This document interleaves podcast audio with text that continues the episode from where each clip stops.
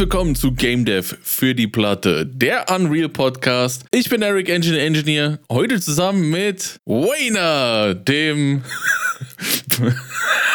Balenciaga Boy. Ich kann nicht, ich kann nicht, es muss raus. Ja, ist war so schön. Okay, dann müssen wir, glaube ich, den, den Game Dev Unrelated Content der Woche schon mal vorher kurz abklären.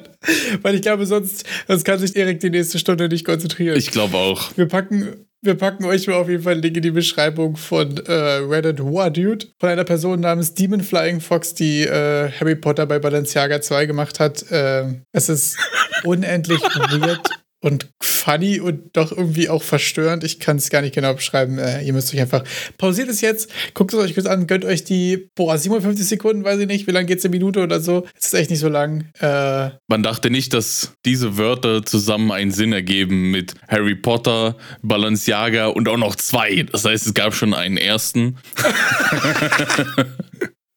Das ist auf jeden Fall, ja. Das ist schon mal ein sehr, sehr, sehr schöner Opener und da. State of the Art Usage von KI. Ja, oder? Also ab dem Zeitpunkt jetzt können wir schon mal sagen, sind wir aus der ganzen KI-Nummer schon mal als Plus, mit Plus rausgegangen. Allein, weil wir das jetzt haben. Weißt du so, man denkt sich ja immer, oh, so neue Technik und so macht die Sache irgendwie schlimmer oder macht es besser oder so. Ich finde, ab jetzt können wir sagen, wir haben Plus gemacht. So als Menschheit einfach. Ja, denn Balenciaga is my past, my present and my future. Und dann sage ich Wingardium Balenciaga und dann machen wir mal, legen wir los mit dem Game Dev Teil dieses Podcasts. das ist sehr gut. Ich habe nämlich äh, zu, zu deinem nicen Content der Woche nämlich einen, einen, heftigen Fail bei mir mitgebracht, beziehungsweise ist heute mein Open. Also, was ist das der letzte richtig dumme Fehler, der dich irgendwie viel zu viel Zeit gekostet hat? Weil ich hatte nämlich die Woche, und ich glaube sogar, dass ich damit, vielleicht haben wir sogar schon mal drüber gesprochen, wenn ich jetzt das gerade so anfange. Auf jeden Fall hatte ich das Problem schon mal vor einem halben, dreiviertel Jahr. Und Kopf wie ein Sieb, ich habe es natürlich nicht gemerkt. Wenn man in Unity äh, eine Transform bewegen will, gibt es so ein Transform.translate. Damit kannst du es einfach x Units verschieben. Das habe ich jetzt so als einfachste Implementierung für einen äh, Movement von einem Project-Teil gemacht. Ne? Ich will einfach, dass das Ding immer geradeaus fliegt. So, und das heißt, ich habe das in die Welt geplaced und ich habe dem, dem Forward-Vektor von meiner Transform mit reingegeben in den Translate und der fliegt einfach vorwärts und das funktioniert super. Mhm.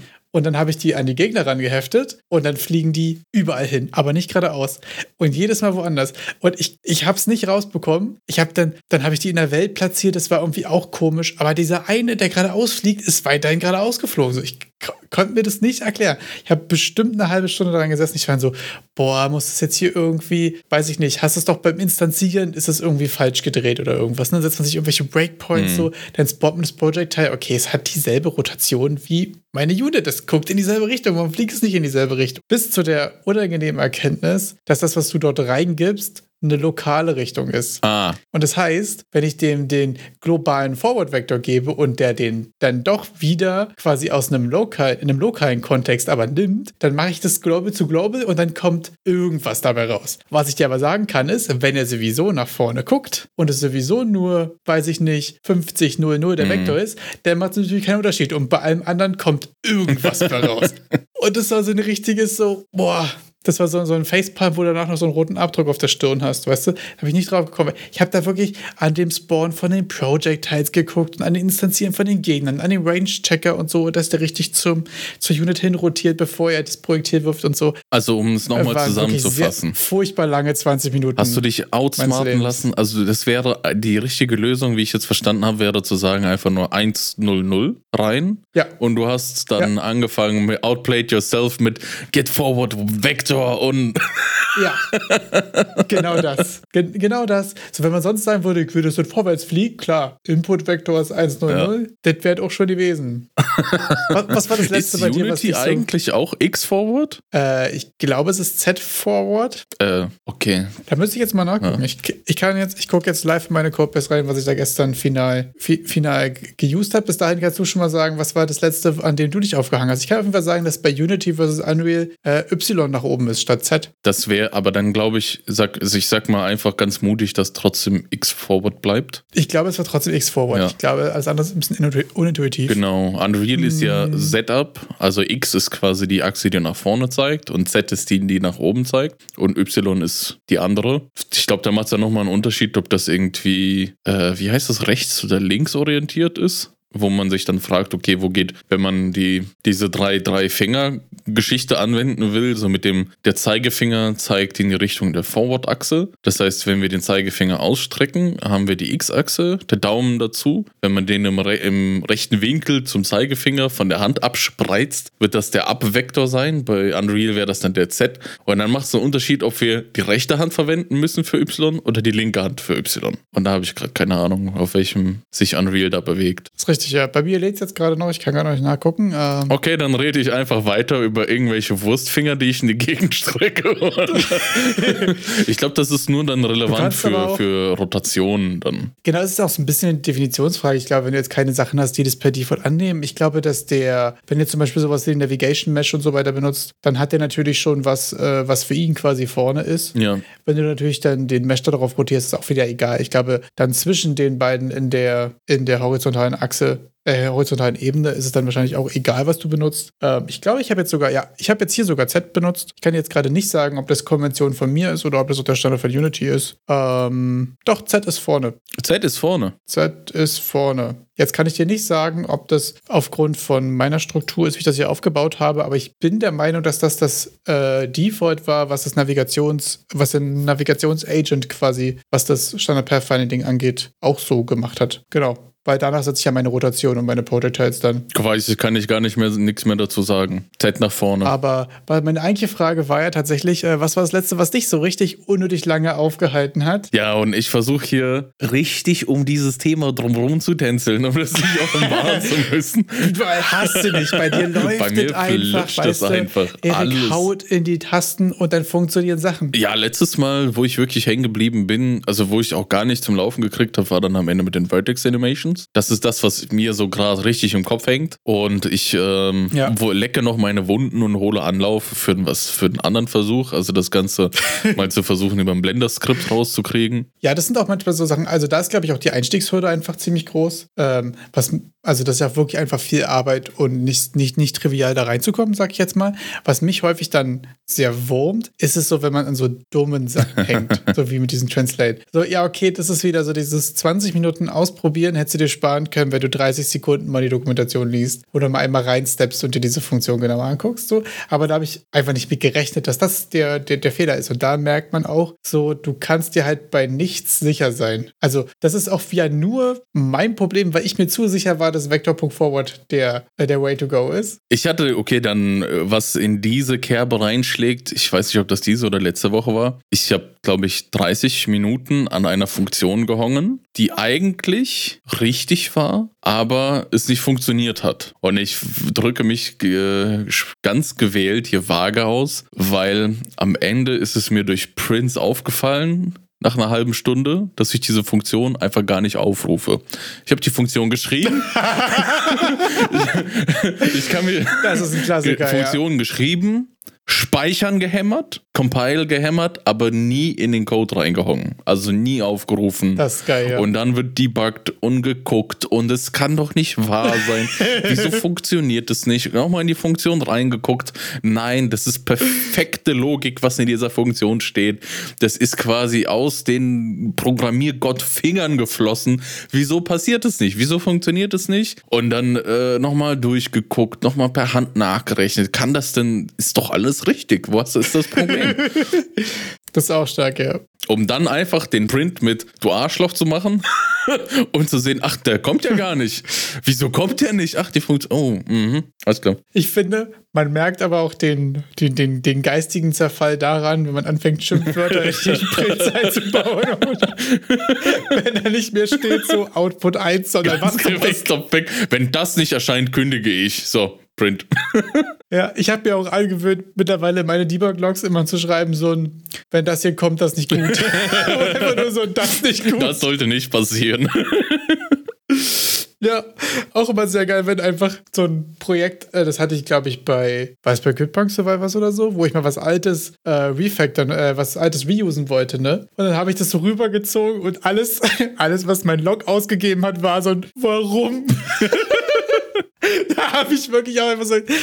Und das ist natürlich Best Practice, wie man es nicht machen sollte. Übrigens, ne? Leute schreibt brauchbare Fehlermeldungen. Aber manchmal, wenn man so am schnell irgendwas einbauen, wieder ausbauen soll, wenn du es in 40 Sekunden ja löscht, kannst du ja auch einen Quark reinschreiben. Aber wenn du dann so ein paar Wochen später irgendwas benutzen willst und ah, du schmeißt es in deine Szene und alles, was es sagt, ist, warum ist das nicht sehr hilfreich? Ja, ich hatte dazu neulich irgendwie einen Artikel gelesen, dass irgendwie je mehr Schimpfwörter in Projektcode, äh, in Programmcode sind, desto besser ist die Qualität.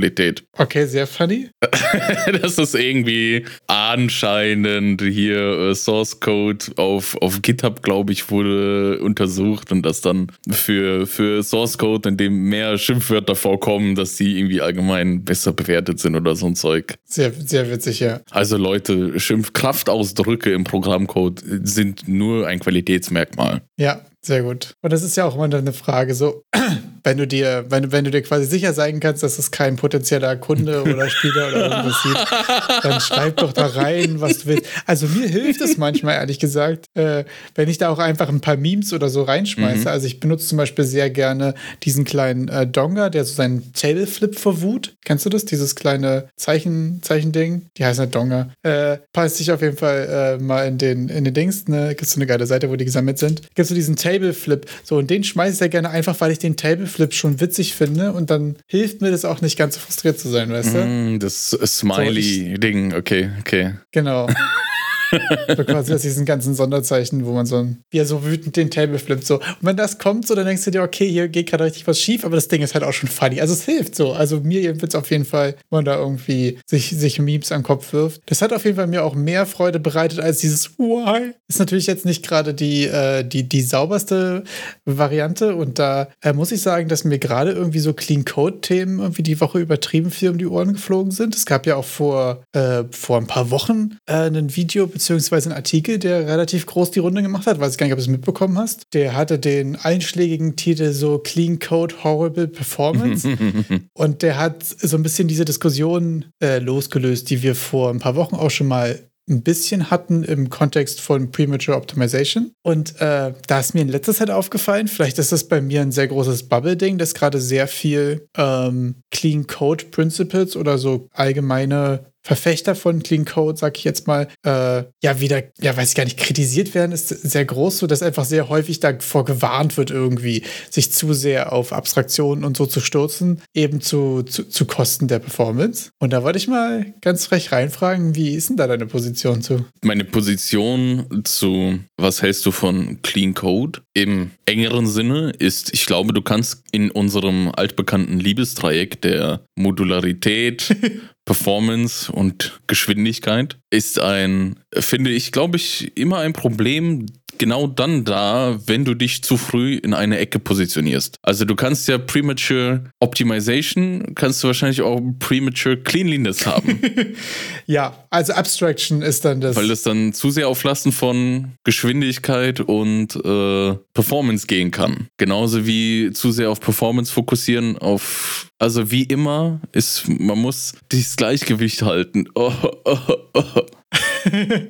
ja, es ist natürlich auch mal wieder eine der Fragen, die man ganz klassisch mit es kommt drauf an beantworten kann, sollte und muss wahrscheinlich. Ich fand es sehr interessant, dass es so ein bisschen die Frage aufgeworfen hat, ähm, wenn du Code entwickelst, was ist dein Qualitätsmerkmal für guten Code? Weil das hat nämlich sehr häufig aufgeworfen, also gerade auch dieses Video, ich werde die mal unten verlinken, beziehungsweise es gab auch nochmal einen, äh, in, dem, in dem Podcast von Jason Wyman haben sie darüber diskutiert gehabt, den werde ich auch mal dazu posten. Da hatte gerade Jason Story ein paar interessante Takes dazu auch. Ähm, wirft nämlich die eigentliche Frage auf, so, was ist dein Maßstab? Weil Performance und Geschwindigkeit ist ja eigentlich das, was bei deinem, was deinem, bei deinem Kunden, bei dem Spieler tatsächlich ankommt. Also mhm. wenn es darum geht, jetzt 10 Frames mehr zu haben, ähm, kann man das natürlich schon vom Value her auch gegenüberstellen, wie einfach ist es dafür, deine Software in Zukunft zu erweitern. Auf der anderen Seite finde ich, dass es auch ein bisschen dabei vergisst ist, dass der Mehrwert für den Kunden ja auch neue Features sind. Und wenn die dann ein halbes Jahr später kommen, dann hat man natürlich bei den 10 Frames Mehrwert für den Kunden Sekunden wieder einen anderen Downtime. Also das, finde ich, macht so ein bisschen eine interessante Frage auf für, was ist denn überhaupt der, der Maßstab für, für Golden Code? Weil das, der ursprüngliche Video und das, äh, der ursprüngliche Artikel äh, haben so ein bisschen gesagt, so, ja, schneller Code ist der beste Code, weil das äh, geht ja um den Kunden quasi. Und das finde ich ist ein bisschen, ein bisschen eindimensional, ein bisschen zu einfach gedacht, habe ich das Gefühl. Ja, wenn wir uns mal überlegen, was sind so die, die Leute, die oder die, die Shareholder an diesem Code? Aha. Also einerseits haben wir ja, wenn wenn du das irgendwie äh, supporten sollst, diesen Code, dann wäre dir Lesbarkeit äh, wichtiger, dass das irgendwie modular ist, dass du gut damit arbeiten kannst. Dann Performance ist wahrscheinlich so auf der Kundenseite, auf der Userseite sehr wichtig. Und den Code schnell zu schreiben, ist, sagen wir mal, auf der Geldgeberseite wichtig. Und wenn ich mir jetzt vorstelle, dass so ein Code, wenn der Programmcode geschrieben wird, es ist ja, gibt ja irgendwo so ein Zitat, Code ist einmal geschrieben, aber wird mehrmals gelesen. Und wenn wir uns da jetzt überlegen, was passiert, wann, besonders mit diesem äh, Code-Dreieck im, im Kopf. Performance ist immer wichtig, wenn er ausgeführt wird. Und das wird ja im Zweifel täglich beim, beim Spielen oder wenn irgendwelche Anwendungssoftware ausgeführt wird. Das heißt sehr oft. Seltener geschieht, dass dieser modulare Teil, sage ich mal, weil gelesen, irgendwie supported werden, sobald Bugs irgendwie auftauchen und die erkannt werden, wird er ja supported und geändert. Aber dieses mit der Geschwindigkeit passiert halt nur einmal. Das eine Mal, wenn er dahin gerotzt wird.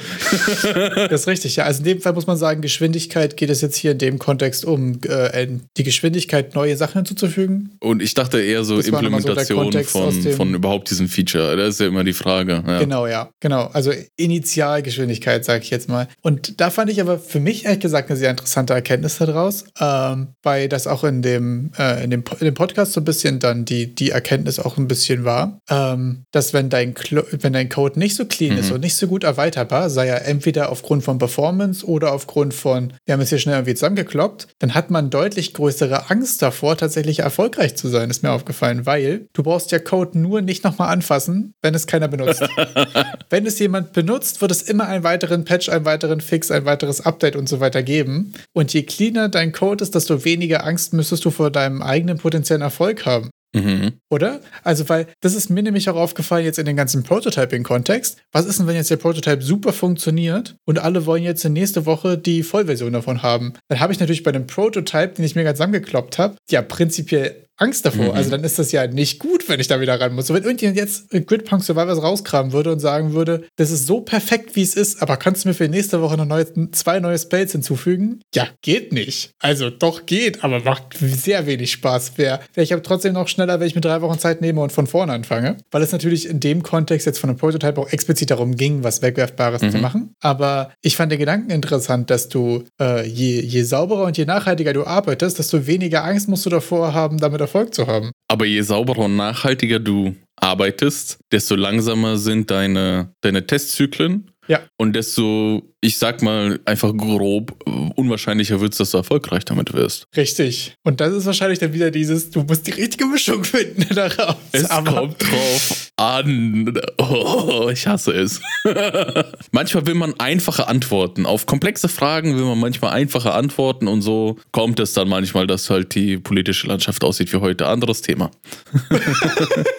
Ja, deswegen, das, man versteht ja auch den, den Drive danach total, aber es ist halt leider nicht so. So, es gibt halt dann leider keine, keine klaren und keine einfachen Antworten. Ähm, fand ich jedenfalls super interessant. Aber wo wir versuchen können, ein paar Antworten zu liefern, sind zum Community Request bezüglich Mobile Games. Kann man da noch oder sollte man da nicht mehr äh, reingehen? Denn ich lese mal einfach den Lazy Community Request vor. Oder ich versuche ihn zu paraphrasieren. Ähm ja, ich darf einfach mal vorlesen. Also, äh, äh, wir haben ja schon viel über den Epic Game Store und Steam gesprochen, aber wir vernachlässigen immer so ein bisschen Google Play und den Apple Store. Und da war die Frage nach, was sind denn so erfolgreiche Modelle oder was kann man denn so als Indie-Game dort, äh, Game Dev dort machen? Was könnte man machen, wenn man erfolgreich ist? Sollte man vorher auf Itch oder Steam gehen? Und wie sieht's aus mit Mobile First Indie Games? Lohnen die sich überhaupt? Und was ist dieses Apple Arcade Modell? Ja, das war mal so reingeworfen mit wir sollen uns mal damit beschäftigen. Hast du was dazu rausgefunden? Also ich kann, ich mache mal einfach äh, direkt mal ein paar, paar Zahlen vorweg. Denn Das ist eine gute Idee. ich habe eine schöne Seite gefunden mit Business of Apps. Da gab es ein bisschen zum Mobile Games Revenue und allgemein, man kann sich die, die Zahlen anschauen, dass Mobile-Spiele ähm, circa 90 Milliarden Euro, äh, 90 Milliarden Dollar Umsatz gemacht haben 2021. Damit äh, war dann iOS der Store, also der Apple App Store mit circa 50 Milliarden, äh, hat dazu beigetragen. Und eben der Google Play Store mit fast 37 Milliarden. Oder da, da bleiben noch ein paar, glaube ich, ein paar Peanuts übrig, aber das verteilt sich wahrscheinlich auf irgendwelche anderen Sachen. Und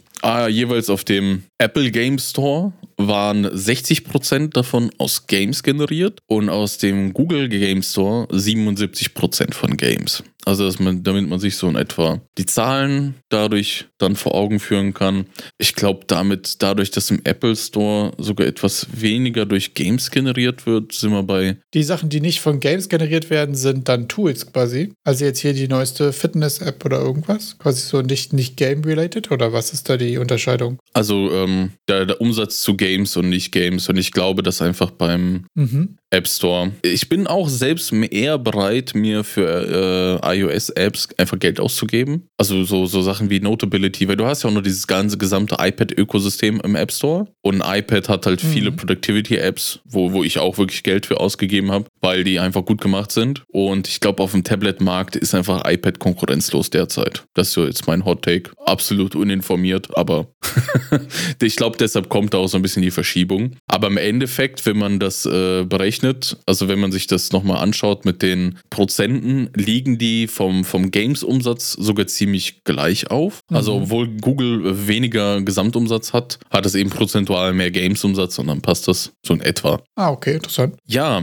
dann zum Modell der Monetarisierung. Also im Play Store, erstmal wollen wir noch die Revenue Splits uns anschauen. Wir hatten ja schon gesagt, dass man im Play Store 15% zahlt. Und ich habe mir das jetzt nochmal genauer angeschaut. Im Play Store zahlt man 15% für die erste Millionen pro Jahr an, an äh, Umsatz, die man generiert. Und für jeden weiteren Cent darüber hinaus 30% werden abgeführt an den Play Store. 15% zahlt man für Subscriptions. Also da unterteilen die dann nochmal zwischen, ist es jetzt irgendein Umsatz oder ist es eine wiederkehrende Subscription. Beim App Store also beim Apple App Store sind es 30% für Standard und 30% auch für die Subscriptions. Außer man ist irgendwie diesem Small Business Programm, dann ist man auch bei 15%. Also es ist sehr individuell, was ihr da zahlt. Was ich äh, Okay. interessant fand, ich habe noch dazu auch noch den Amazon Store gefunden, weil der anscheinend auch, ähm, also er wurde zumindest aufgelistet und es gibt ja diese Fire Tablet Linie. Es gab ja auch mal dieses Fire Phone und das Einzige, was jetzt davon überlebt hat, ist, glaube ich, der Fire TV Stick, der ja auch einen App Store hat. Da zahlt Ja. er genauso 30% für Standardverkäufe und 10% für Small Business. Das so als Abriss zu den ganzen Zahlen, die einen interessieren können. Hast du was dazu gefunden, wie viel Geld wird für Games ausgegeben und wie viel wird in Games ausgegeben? Also wie viel davon ist, ich kaufe mir ein Spiel, wie viel davon ist, ich kaufe mir einen Game Pass oder irgendwelche In-App-Kaufgedöns? Also Gibt es da eine, eine Verhältnismäßigkeit? Ich habe dazu keine Verhältnismäßigkeit gefunden, aber ich glaube auch, das braucht es nicht, weil die Upfront-Game-Käufe, die sind vernachlässigbar, glaube ich, bei den ganzen Stores. Die kannst du wirklich, die sind nicht existent. Wäre nämlich auch mein Eindruck, aber ich äh, fände es interessant, ja. Obwohl ich jetzt hier auch gerade unten sehe, Mobile Game Revenue by Feature. Mhm.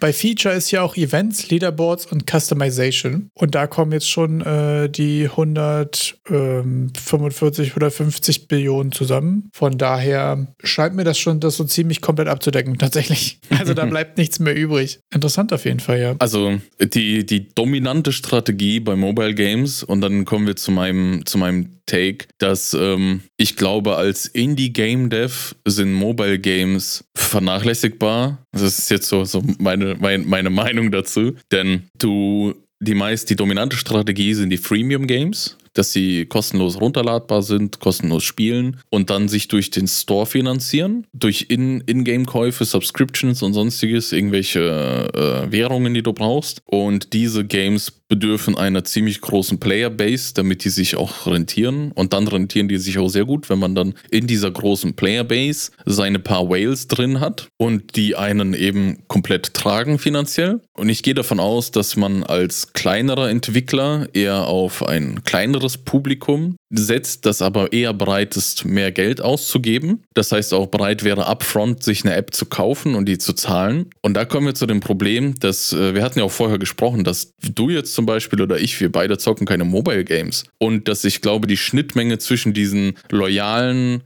die auch bereit wären, im Indie für eine interessante Experience Geld auszugeben und den Leuten, die oder den Personen, die auf einem Smartphone Mobile Games zocken, ist halt sehr klein. Und man erreicht Hardcore-Gamer, sag ich mal so wie uns, eher dann äh, über Steam oder Itch oder Epic Games, wenn da jetzt irgendwie ein guter, guter Prozess bei rumkommt bei Epic Games.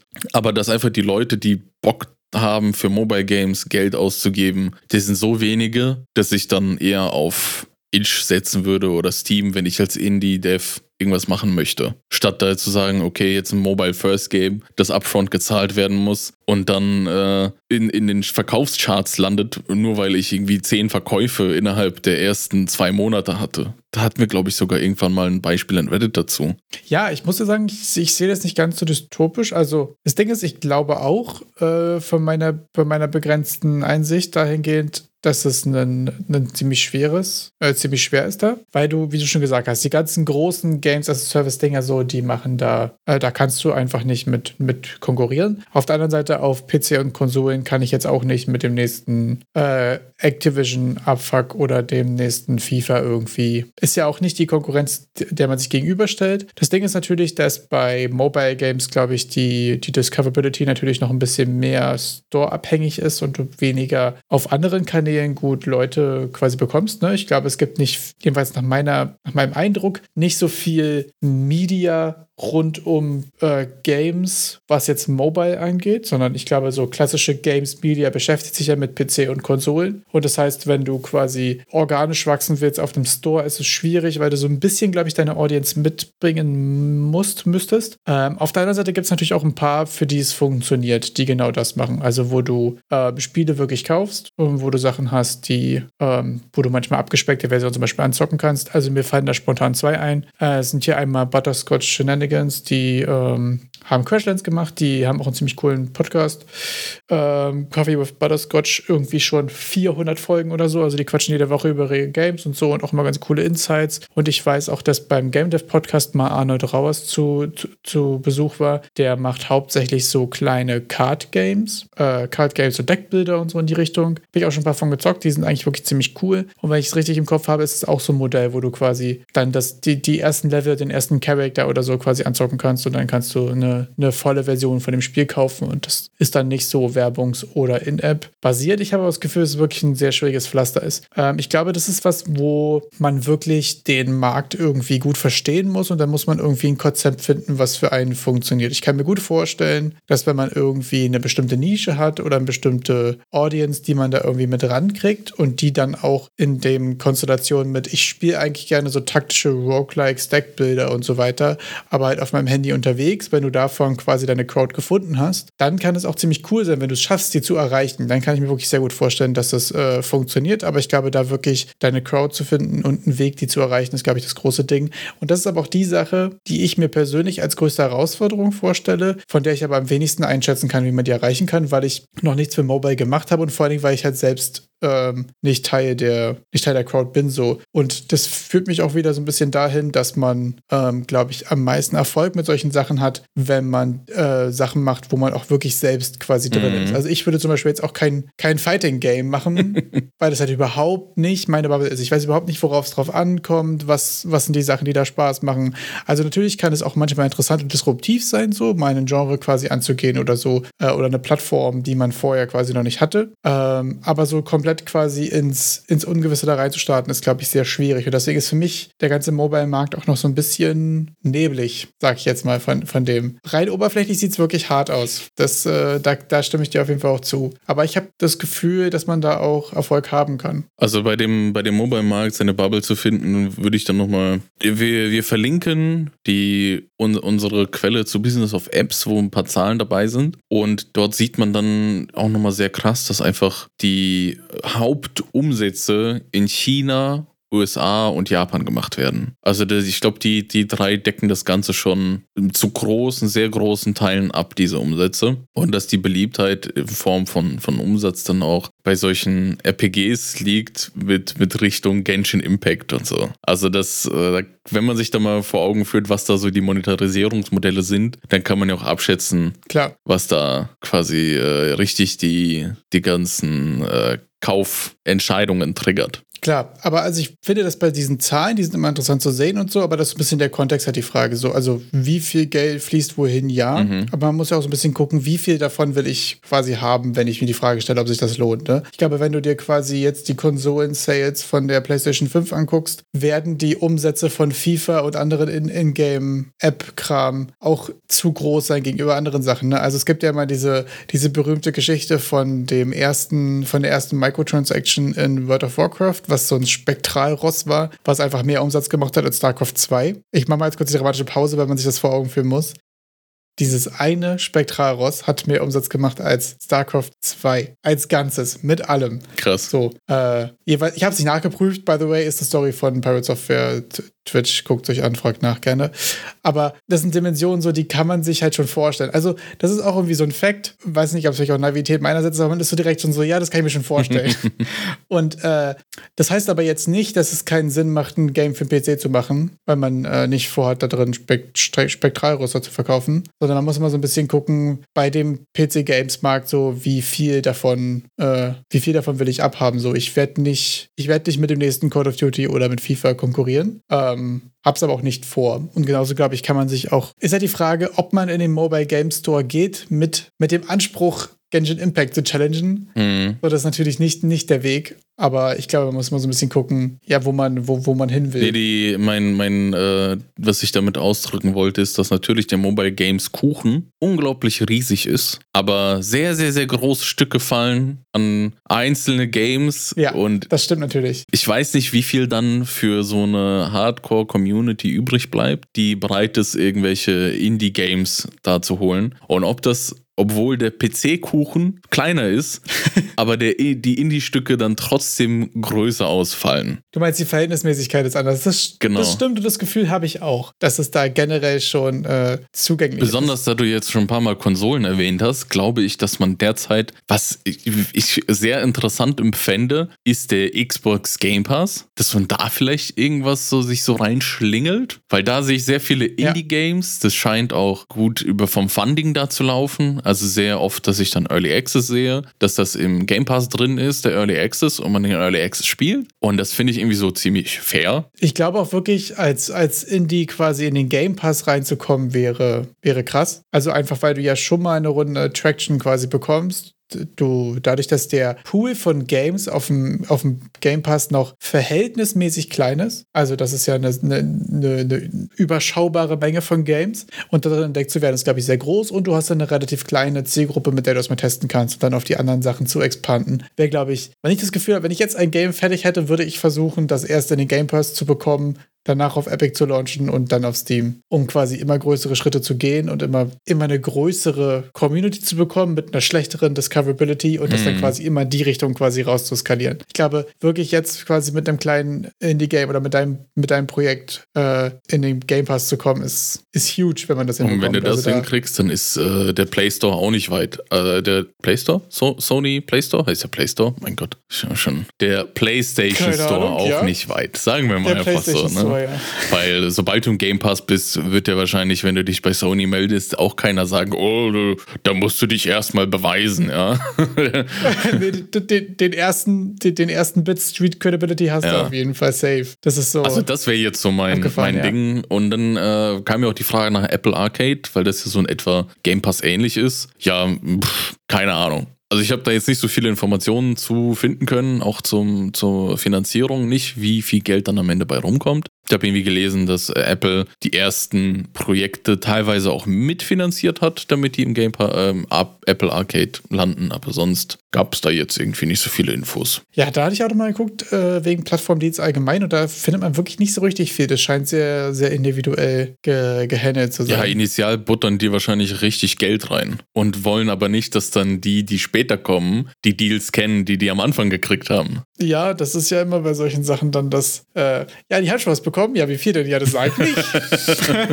Aber auf jeden Fall, gerade so Plattformen, die jetzt sind, ähm, glaube ich, immer ziemlich stark auch für die Testgruppe einfach. Ich habe letztens eine geile Geschichte in dem äh, Butterscotch Shenanigans Podcast äh, gehört über, über Playtests, mhm. äh, den ich auch sehr interessant fand. Und zwar haben sie, ähm, die sind ja gerade dabei, Crashlands 2 zu machen. Und die haben in, ähm, in einem Playtest festgestellt, dass es denen häufiger passiert ist, dass sich jemand über eine lange Zeit nicht geheilt hat. Dabei hatte er irgendwie nur so, so ganz wenig HP, ne? Und ähm, das ist so witzig, weil das zeigt, wie, wie, wie, äh, wie wertvoll so ein Spieltest sein kann, aber auch wie, wie tückisch der manchmal ist. Also wenn du sonst die Daten sehen würdest und sehen mhm. würdest, okay, dein Spieler heilt sich nicht, obwohl er ein Heil-Item hat mhm. und äh, obwohl er, ja, die Steuerung hast du ihm eigentlich gezeigt, sondern so, wo, woran hat er dir liegen? Warum hat er jetzt kein Heil-Item mhm. benutzt, ne?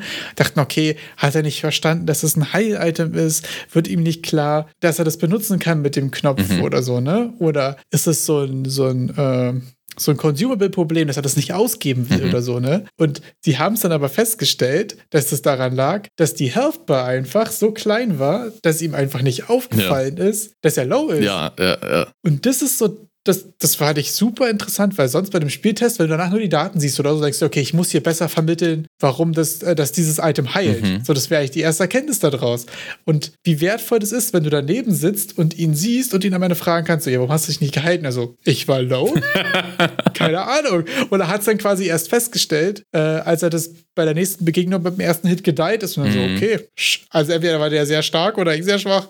Und das fand ich super interessant, weil das so gezeigt hat, äh, wie, wie wichtig Playtests sind und wie, wie man so ein bisschen gucken muss, okay, das ist das Verhalten, aber dafür gibt es nicht immer nur einen Grund, mhm. sondern so, okay, wusste er den Knopf nicht, wusste er nicht, dass er das Item hat, wollte er es nicht ausgeben oder wusste er einfach nicht, dass er das Problem gerade mhm. hat, dass er low ist. Fand ich super interessant. Ja, auf jeden Fall. Ja, das ist so, man sollte sich da vielleicht einfach nicht aufs erste Gefühl verlassen und mal richtig nachfragen oder forschen, weil wie du auch sagst, es gibt ja bewusst oder unbewusst nicht, nicht geheilt und dann nicht gewusst, dass ich mich heilen soll oder nicht gewusst, wie ich mich heile, das alles zu analysieren und aufzuspalten. Und was dazu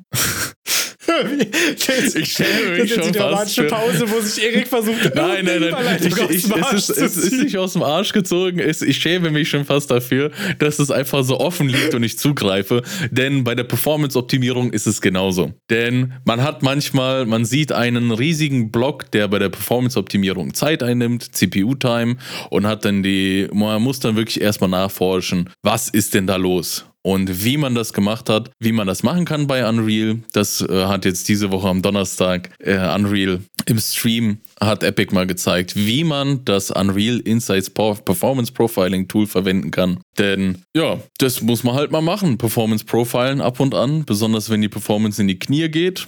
Äh, ich habe es auch selbst mal verwendet. Äh, bin da nicht so aus den ganzen Zahlen schlau draus geworden, muss aber auch ehrlich sein, denn ich habe es aus Interesse gemacht und nicht aus Notwendigkeit. Und dann habe ich gespürt, dass das Böse schon die Beine hochkriecht.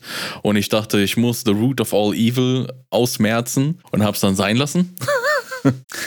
Aber das fände ich auch ehrlich gesagt super interessant, äh, die Sachen mal zu usen. Ich habe auch ähm, bei mir jetzt in Unity den Profiler noch nicht mhm. benutzt. Ist aber auch bei mir ein Thema, was ich mir die, die Woche sogar mal angucken wollte als nächstes, weil mein Prototype jetzt, nämlich jetzt fertig äh, sein sollte. Da sprechen wir nachher nochmal drüber. Ähm, dann werde ich auf jeden Fall auch nochmal mir so einen richtigen Borderdeck bauen und dann mal gucken, ob man das mit dem Profiler quasi finden, findet, weil ich das Gefühl habe, das sind solche Sachen, die ähm, sollte man früher oder später wahrscheinlich schon mal geused haben. Ich stelle mir das wirklich ziemlich wertvoll vor, weil manchmal merke ich es gerade beim Prototypen, dass man denkt, okay, ich habe jetzt hier acht Frames und häufig weiß ich mittlerweile schon, ähm, wonach ich gucke so. Mhm. Wenn ich Quatsch mache, dann merke ich das meistens schon unterwegs, so, okay, das wird hier nachher ein Bottleneck sein. Aber äh, gerade am Anfang habe ich das häufig nicht gewusst und auch gerade in Unreal so war das sehr häufig, dass man sich denkt, okay, warum sind jetzt hier nur acht Frames? Und ich glaube, das ist super wertvoll, sich auch früh quasi in dem im, im Game Dev Hobby oder professionellen Kontext auch sich das mal angeguckt zu haben, oder? Auf jeden Fall, dass du weißt, wie es funktioniert und wie man es verwenden kann, wenn man es braucht. Denn Unreal Insights ist auch schon ein bisschen, ja, ist auch schon wieder ein eigener Teilbereich, den man mastern kann. Äh, mit,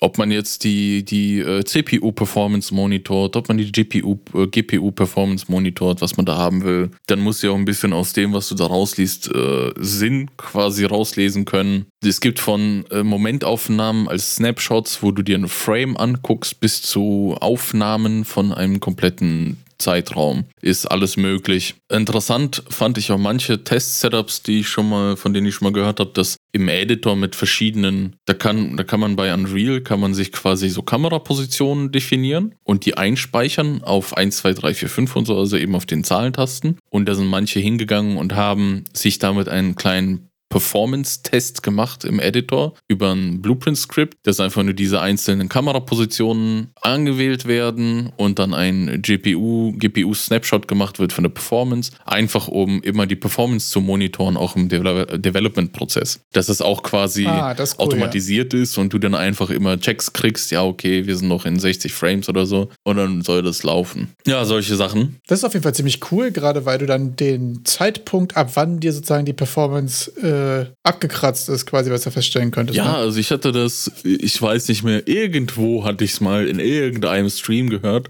dass die sich so ein automatisiertes Bild Building Packaging Tool geschrieben haben. Das geht hin, zieht sich jede Nacht GitHub, äh, neueste Master Branch oder aus Perforce, was weiß ich, eben das äh, verwendete Source Code äh, als Management Tool zieht sich äh, den Unreal-Code, baut das Ganze nachts, macht seine Tests, guckt nach der Performance und am nächsten Morgen hat man dann schon die ganzen Ergebnisse, ob da irgendwas schiefgegangen ist, ob man es weiter nachgucken kann oder ob hier Development Business as usual weitergehen kann. Aber gut, das haben die natürlich nicht im Stream besprochen, da ging es dann erstmal nur um das Insights-Tool, wie man das anwendet. Und äh, ist immer gut, das irgendwie zur Hand zu haben, falls man mal in Performance-Probleme kommt, in Performance-Not. Da kann man sich das nochmal ansehen und anschauen, was denn genau der Grund ist. Ziemlich cool auf jeden Fall. Ja, und sonst gab es nicht so viel äh, von seitens Epic. Ich glaube, nach der GDC wollen die erstmal alles sacken lassen. Die Leute sollen sich ruhig in Fortnite austoten, toben in UEFN. Ja, ich habe auch auf Reddit irgendwo einen Beitrag gesehen von jemandem, der meinte, ich als Unity-Entwickler bin krass das von der GDC, weil das sieht alles so krass und so einfach aus. Ähm, da sind aber viele Tools bei, die äh, sehen dann halt sehr einfach aus, wenn sie natürlich fertig sind und wenn du es verstanden hast und wenn du es aufgesetzt hast. Ja. Aber der, der Overhead quasi da reinzukommen, ist ja ähm, dann immer so ein bisschen das, äh, das Ding in Unreal, fand ich aber auf jeden Fall ziemlich funny. Ähm, hast du dann, äh, kritische Frage, dir Design-Related Goals gesetzt? Ähm, nein. ich habe das Buch nicht mal angefasst die Woche. Sehr gut. Das ist in der, in der Woche, ist es einfach irgendwo in der Ecke vergammelt und ich kam gar nicht dazu, da irgendwas zu machen. Ich finde, wir, ich finde, wir können äh, uns darauf einigen, dass unsere beiden äh, Game Design Ambitionen damit offiziell für die letzte Woche pausiert waren, weil mich hat es ja mit, mit Corona umgeflackt, von daher habe ich auch so genau gar nichts geschafft. Ich habe auch mein äh, mein Endtermin für den Prototype, der gestern fertig sein sollte, quasi einfach komplett um eine Woche verschoben. Ich habe jetzt äh, ähm, gestern Abend das erste Mal es geschafft, wieder anzufassen, habe ein paar Sachen gebaut, habe mich wie gesagt mit Prototype, äh, mit Project-Tiles und Translate-Funktionen rumgeschlagen und so und bin ein bisschen vorangekommen. Aber ja, dementsprechend wird das genau auch um, um eine Woche verschoben. Habe aber auch wieder gemerkt, dass wirklich dann für diesen Prototype so eine klare Liste zu haben mit Aufgaben. So, ich habe ja auch, also im Zuge des Buches äh, machst du dir ja auch das dass du dein Konzept sozusagen auf die nächsten Schritte reduzierst, wie du jetzt diesen Prototype bauen willst. Und wenn ich jetzt diese Schritte habe und mir genau aufgeschrieben habe, das habe ich, das habe ich, das habe ich, das mache ich als nächstes, hier muss ich nochmal was refactoren und so, ähm, hatte ich gerade das erste Mal, glaube ich, bei einem Projekt von mir, dass ich eine Woche so komplett Pause hatte. Ich habe es aufgemacht und direkt weitergemacht. Mhm. Ich hatte keinen, boah, was hat Vergangenheits-Rainer sich dabei gedacht, irgendwas, sondern es war ein richtig geiler, super smoother Einstieg. Das war total, weiß ich nicht, das, das, das hat mich total geflasht, ehrlich gesagt. Kennst du das, wenn du so manchmal so begeistert bist von, von den Umständen einfach, Sag dass es, es gerade nicht painful ist, da wieder reinzukommen? Sag es von dir selbst. Ja, ein bisschen. Ein bisschen schon. Das fand ich abgefahren. Das war nicht schlimm, da wieder reinzukommen. Ich wusste so, ah, hier, ja, okay, da muss ich noch aufpassen und so. Ich habe es aber auch geschafft, ähm, quasi das letzte Mal noch auch wieder relativ sauber abzuschließen. Mhm. So. Ich habe jetzt, äh, wenn, wenn Sachen am Ende nicht funktioniert haben, habe ich es einfach einmal committed, damit ich es in History habe, habe sauber alles rausgelöscht, habe es auch committed, habe damit dann einfach quasi Ende gemacht, wenn ein Experiment nicht funktioniert hat oder so. Das heißt, ich habe es geschafft, immer wenn ich quasi abends mein Projekt zugemacht habe, habe ich alles gelöscht, was auskommentiert war, alles gelöscht, was nicht funktioniert hat und wirklich nur die wichtigen, essentiellen Sachen drin gelassen.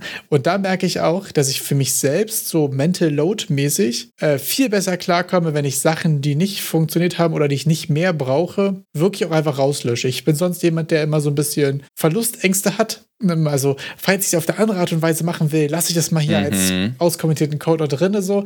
Und trotzdem macht es dir ja die Sachen immer irgendwie kaputt und kompliziert und dann weißt du es nachher nicht mehr. Und dann guckst drei Tage später rein in den unkommentierten Code. Ist ja auch immer gefährlich so. Der erzählt auch mal Lügen, weil der ist immer halb und das andere, der andere Teil dazu fehlt vielleicht oder irgendwas. Und den wirklich ruhig einmal mit zu committen, dann habe ich einen Git, wenn ich ihn wirklich brauche. Damit ist so ein bisschen meine, meine Verlustangst befriedigt und es dann wirklich einfach gnadenlos rauszulöschen und wirklich nur so am Ende des Tages auch einigermaßen sauber zu hinterlassen, funktioniert gerade irgendwie ultra gut für mich. Kann ich nur, kann ich nur weiterempfehlen. Ja, ich finde ich find das beim Löschen auch sehr wichtig. Ich hatte da auch, also dass man, wenn man besonders an einem Punkt ist, wo man zufrieden ist, dass man auch radikal alles, was du gerade nicht brauchst, äh, weglöschst. Wirklich dahin ja. gehen und ist es, wird es verwendet? Nein, weg. Und da kann man bei Unreal, zumindest in Blueprints, immer schön äh, find References von allem. Man kann auch nach Referenzen in anderen Blueprints suchen, wenn das irgendwo anders aufgerufen mhm. wird, weil es gibt ja manche, die casten zum Objekt, casten auf das Objekt und verwenden dann irgendeine Funktion aus dem Objekt. Also ne, da gibt es ja manche, äh, die da ganz tolle Sachen machen, die Interfaces einfach komplett ignorieren und das so machen. Und da kann das manchmal zu Problemen führen, aber sonst, Leute, löscht das Zeug einfach weg. Das sieht viel besser aus. Wenn ihr es nochmal aufmacht, dann seid ihr nicht so, hä, was ist das jetzt? Was ist da? Wofür ist es jetzt da? Und dazu noch ein ganz kleiner Disclaimer. Was noch viel geiler ist, ist, wenn es funktioniert, dann macht ein Commit und dann löscht die Sachen raus. Und wenn es dann immer noch funktioniert, dann macht ihr doch ein Commit.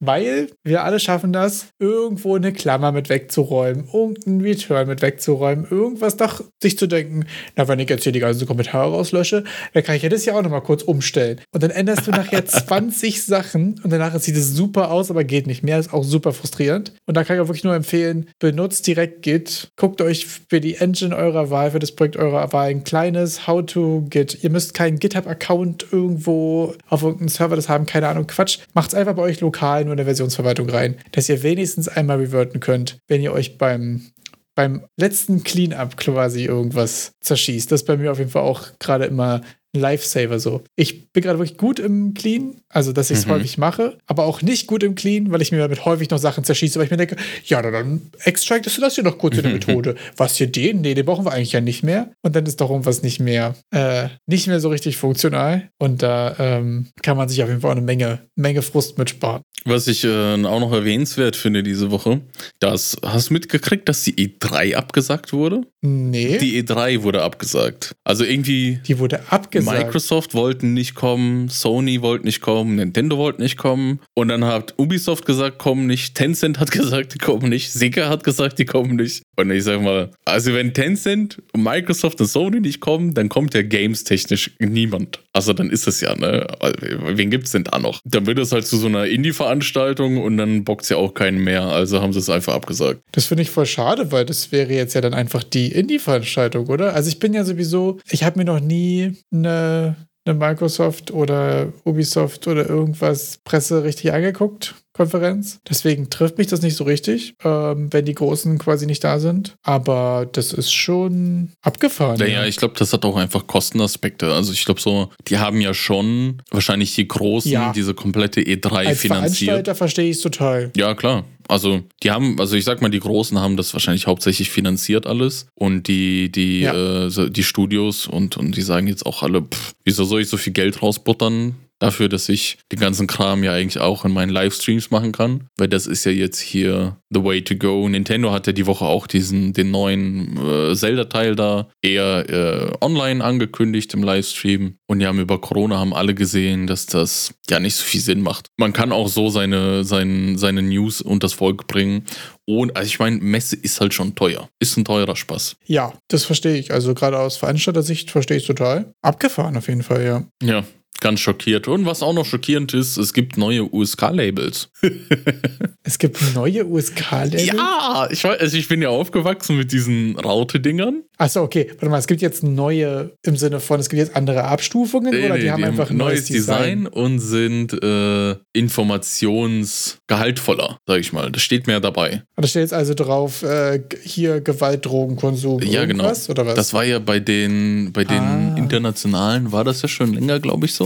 Aber jetzt haben die sich ja. auch geeinigt darauf, dass USK erstmal den wesentlichen Grund für die Alterseinstufung auf das Label druckt. Ah. Und äh, so zusätzliche Risiken, also wie Nebenwirkungen, dass sie dann Ingame-Käufe als zusätzliches Risiko äh, dasteht und, und auch hier so Chats, ne? weil es ja besonders bei Kindergame, also G Spielen, die auf, auf äh, junge Publikum ausgerichtet sind, sind Chats ja auch ein Risiko auf eine gewisse Art und Weise. Ja, nee, finde ich ziemlich cool, ziemlich vernünftig, ehrlich gesagt. Ich finde auch, ähm, da ein bisschen Transparenz zu schaffen, so was ist jetzt hier der Grund für die, für die Einschätzung, für die Eltern und so, auch einfach für die Transparenz irgendwie ziemlich cool. Also, weil manchmal hatte man ja schon auch gerade als Kind, finde ich, Games, die waren dann irgendwie ab 12 und man dachte sich, okay, warum? Und dann weiß ich noch, ich hatte zum Beispiel mal ein PlayStation 1 Game, das war irgendwie ab 6, glaube ich. Und das war total brutal irgendwie. Und da war ich dann irgendwie mit 10 oder so, wo ich mir dachte, so, pff, also für sechs finde ich ganz schön heftig. Also, und deswegen ist, glaube ich, dann, wenn man so ein bisschen das äh, transparenter schafft, auch mit Warum und so, ist, glaube ich, auch cooler für alle. Finde ich eigentlich wirklich eine ziemlich gute Idee. Weil das ja sonst auch so ein bisschen äh, mysterious ja. war. Oder schon einfach zwölf drauf, so, for reasons. Wieso, wieso ist der eine ab zwölf und der andere ist ab 16 und in dem einen ist auch schon Gewalt drin, ne? Es gibt verschiedene Abstufungen. Ja. Ich finde, ich finde eh, also alles, was irgendwie mit Lootboxen zu tun hat, sollte eher ab 18 sein. Sobald Gambling-Mechaniken drin sind, ja, also ich glaube, da, da können wir uns drauf einigen, abgesehen davon, dass ich finde, Lootboxen mittlerweile so eine Sache, die können auch mal weg, oder? Auf jeden also, Fall. Also, das habe ich das Gefühl, braucht irgendwie keiner. Gibt es das noch in der Form? Ich habe auch das Gefühl, da wird, es schon, da wird schon dran gearbeitet. Ich glaube, es gibt es auch gar nicht mehr so richtig. In vielen Ländern ja schon gar nicht mehr. Ähm, ist, heute, ist heute auch ein bisschen die Folge des gefährlichen Halbwissens, mhm. ehrlich gesagt, oder? Ich, ich sehe mich heute mit sehr vielen Themen konfrontiert, von denen ich keine Ahnung habe. Das ist sehr gut. Ähm, also ich, ich habe da auch nicht mehr Ahnung Fall mit, die, also, ne? Die, halt die gefühlte Faktenfolge auf jeden Fall. Äh, was, was? Der Plural von Anekdoten ist nicht Evidenz, oder? oder was war das? Äh, die, die Mehrzahl von Akte, äh, nee, die Mehrzahl von Anekdoten ist immer noch nicht Daten. Ja, genau. Den, den fand ich auch wirklich sehr gut. Ich habe letztens auch ähm, im, ähm, hier im a Game Designer auch einen geilen, geilen Spruch wieder gehabt mit äh, Testing leads to failure and failure leads to understanding. den fand ich auch sehr schön. So, ja, ne, das, das, das Fehler zu, zu Verständnis einfach führen für, für, für die Probleme, für das, was du gemacht hast. Und mit der nicht ganz so vagen Behauptung äh, würde ich mich mal verabschieden und äh, überlasse dir die letzten Worte. Ähm, meine letzten Worte sind Lootboxen mit Zusatzhinweis, Ingame-Käufe plus zufällige Objekte. Und das ist der, der neue Treiber für USK-Sachen. Und damit wünsche ich euch auch allen eine schöne Woche. Tschüss. Ciao.